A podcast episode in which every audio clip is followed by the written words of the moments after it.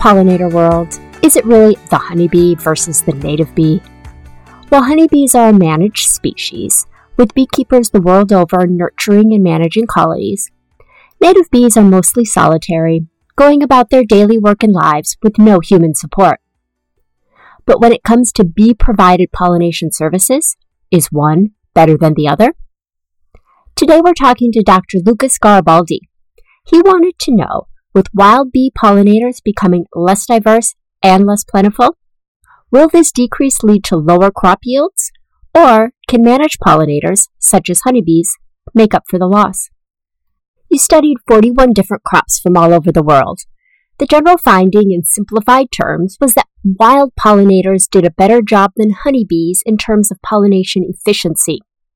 Could you tell me what pollination efficiency means? Well, in this study, it meant that the amount of visits to the flower that you need for effective pollination. So the idea is that one species cannot replace a diverse community of bees in terms of uh, pollination efficiency. So if you want to improve uh, crop pollination and you want optimal pollination, you need to worry not only about abundance of one species, but also to have many different species. How did you conduct this study and how many people were involved?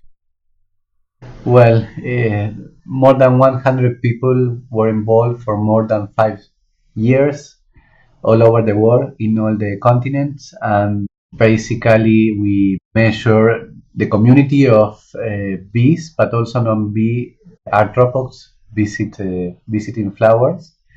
And we associated who was visiting the flowers, the number of visits, and how that improved by how much the number of pollen grains, but also the number of fruits or seeds, which is what we harvest. So this study focused on crops and the importance of pollinators for crop productivity. Were there specific crops in which honeybees did a better job at pollinating? And are there some crops that need both? Well, most of the crops need both. So honeybees are generalists, they are great, but we are asking too much for one species. Is we are asking for only one species of bee to be the best pollinator of all the crops in the world. So that's too much. It's like if you asked for the wheat or the soybean to be the only crop and the best crops in all the soils and climates all over the world. So it's kind of crazy what we are asking for a beautiful and wonderful bee, the honeybee.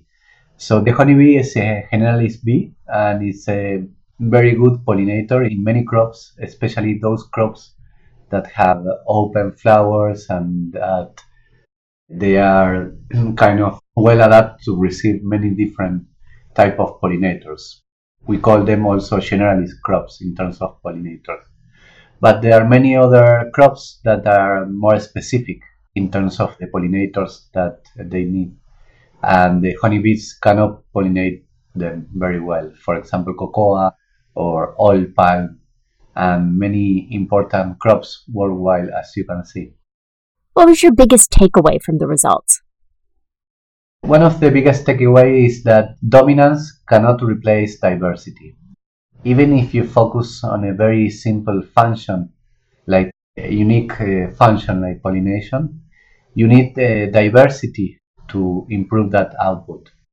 And however, we as humanity, we are always doing the opposite. So we favor dominance. So, for example, in all our productive activities, for example, if we are going to focus on a crop, we are going to focus only on one species like uh, maize, wheat, soybean, and many plants of that species. So it's a monoculture, so it's dominant. If we go to forestry, it's the same, only one species of pine or eucalyptus and a lot of abundance, many trees of that species. If you go to cattle, is also the same, only one species of cattle and many, many animals. And when you go to pollination, the same concept is what we are trying to apply. So to have only one species the honeybee and a lot of individuals of that species. And that is kind of uh, our mindsets are related to economy of scale, uh, but uh, we forget that we live in a world that follows ecological rules and principles.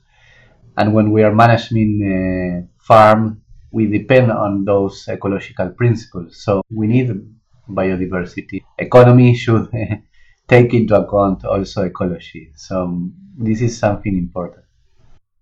Where would you like to see the research go in this area?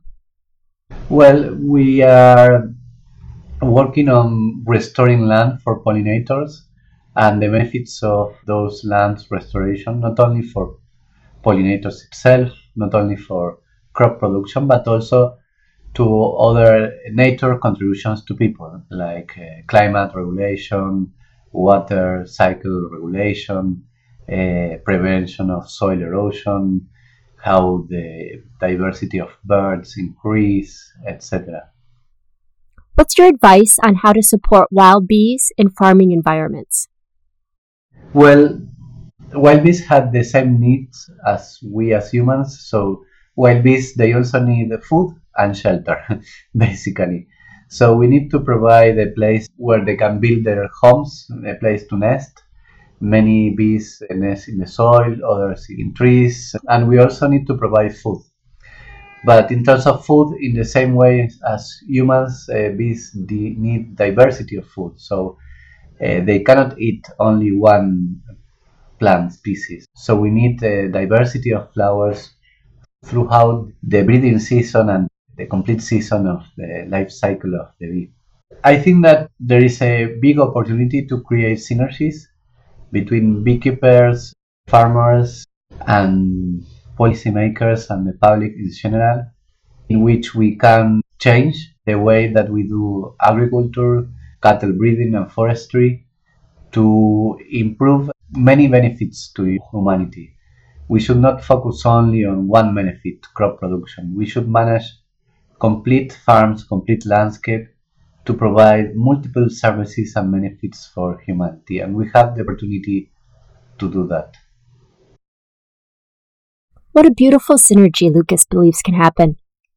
That we can improve landscapes to benefit humanity, not a single crop or purpose. It connects with two other concepts he mentioned that I also really liked. This idea from his study that dominance cannot replace diversity. Having a lot of bees, or a lot of anything really, cannot take the place of a wide variety of species. And how much better would the world be if the economy would take into account ecology? My thanks to Lucas for plainly connecting these issues for me. I hope they sparked new thinking for you as well. Be sure to visit the episode show notes for more details on Lucas's study. And that's a wrap on season one. I've learned so much and had so much fun producing the show for you every month. I can't tell you how grateful I am for your support along the way. Season 2 will kick off in February 2024, and in January, I'll be back with a preview of what's to come. Don't forget to join the Hive, our twice a month newsletter, for the latest intel on Season 2. You can do that at our website, thebeesknees.website. Until next season, keep buzzing.